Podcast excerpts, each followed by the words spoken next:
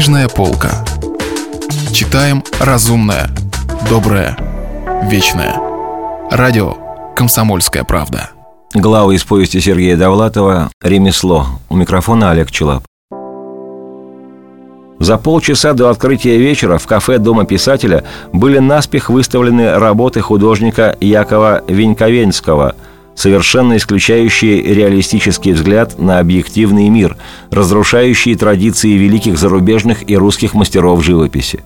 Об этой неудобоваримой мазне в духе Поллока, знаменитого нам по цветным репродукциям, председательствующий литератор Я Гордин говорил всем братьям по духу как о талантливой живописи, являющей собой одно из средств консолидации различных искусств – этот разговор, дерзкий и политически тенденциозный, возник уже после прочтения заурядных в художественном отношении, но совершенно оскорбительных для русского народа и враждебных советскому государству в идейном отношении стихотворных и прозаических произведений В. Марамзина, А. Городницкого, В. Попова, Т. Галушка, Е. Купман, С. Довлатова, В. Уфленда и Бродского – чтобы не быть голословным, прокомментируем выступление ораторов перед тремя сотнями братьев по духу.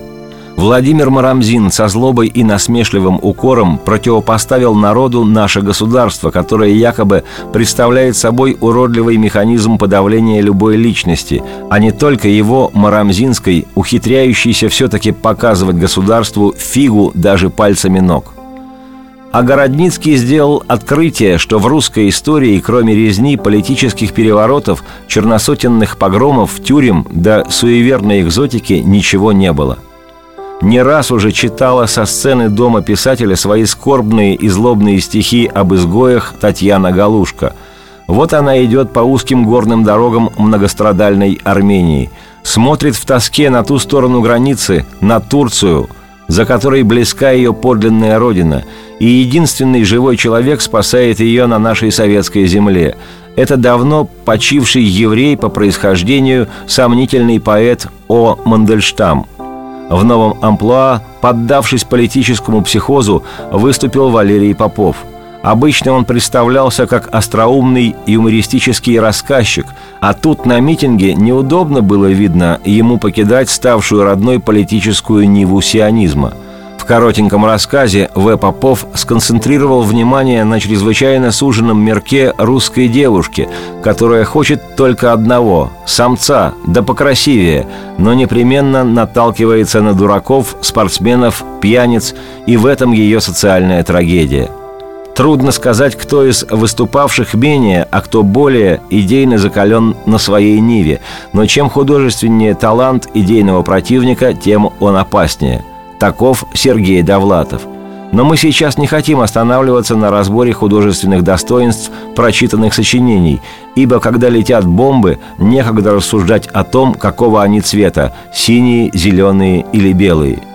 То, как рассказал Сергей Довлатов об одной встрече бывалого полковника со своим племянником, не является сатирой. Это акт обвинения. Полковник – пьяница, племянник – бездельник и рвач – эти двое русских напиваются, вылезают из окна подышать свежим воздухом и летят. Затем у них возникает по смыслу такой разговор. «Ты к евреям как относишься?» – задает анекдотический и глупый вопрос один. Полковник отвечает. «Тут к нам в МТС прислали новенького. Все думали еврей, но оказался пьющим человеком». А Лев Уфленд – сноска. «Сам ты Лев». Уфленда зовут Владимир – а Лев Уфленд еще больше подливает желчи, плюет на русский народ.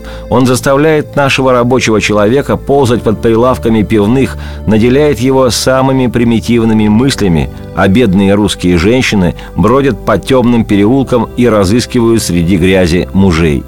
И в такой дикой стороне, населенной варварами, потерявшими, а может быть даже и не имевшими человеческого обличия, вещает поэтесса Елена Купман – она поднимается от этой страшной жизни в нечто мистически возвышенное, стерильное, называемое духом, рожденным ее великим еврейским народом.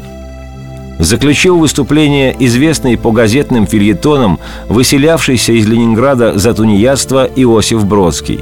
Он, как синагогальный еврей, творя молитву, воздевал руки к лицу, закрывал плачущие глаза ладонями. Почему ему было так скорбно?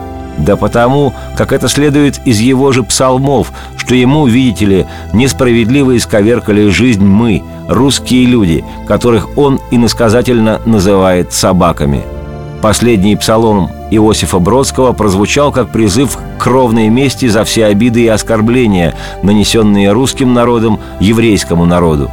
Подведя итоги, нужно сказать, что каждое выступление сопровождалось бурей суетливого восторга и оптимистическим громом аплодисментов, что, естественно, свидетельствует о полном единодушии присутствующих. Мы убеждены, что паллиативными мерами невозможно бороться с давно распространяемыми сионистскими идеями, поэтому мы требуем, первое – ходатайствовать о привлечении к уголовной, партийной и административной ответственности организаторов и самых активных участников этого митинга. Второе.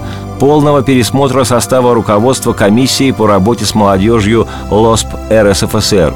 Третье пересмотра состава редколлегии альманаха «Молодой Ленинград», который не выражает интересы подлинных советских ленинградцев, а предоставляет страницы из выпуска в выпуск для сочинений вышеуказанных авторов и солидарных с ними «молодых литераторов» в кавычках руководитель литературной секции Ленинградского клуба «Россия» при обкоме ВЛКСМ В. Щербаков, члены литсекции В. Смирнов, Н. Утехин – Четвертое, второе, шестьдесят восьмого. Стоит ли комментировать этот зловещий, пошлый и безграмотный документ? Надо ли говорить, что это смесь вранья и демагогии? Однако заметьте, приемы 1938 года жизнестойки. Письмо вызвало чуткую реакцию наверху. Требования подлинных советских ленинградцев были частично удовлетворены. Руководители дома Маяковского получили взыскание. Директора попросту сняли – молодой Ленинград возглавил Кочурин, человек невзрачный, загадочный и опасный. единственное, чего не добились авторы, так это привлечение молодых литераторов к уголовной ответственности. А впрочем, поживем – увидим. Примечание. Читая это заявление, я, разумеется, негодовал, однако при этом слегка гордился. Ведь эти барбосы меня, так сказать, похвалили – Отметили, что называется, литературные способности. Вот как устроен человек. Боюсь, не я один. Соло на Ундервуде. Один наш знакомый горделиво восклицал. «Меня на работе ценят даже антисемиты». Моя жена в ответ говорила. Гитлера антисемиты ценили еще больше.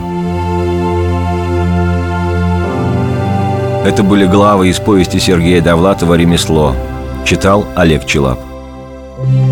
Если вы пропустили главу любимого произведения или хотите послушать книгу целиком, добро пожаловать к нам на сайт kp.ru слэш радио раздел «Книжная полка».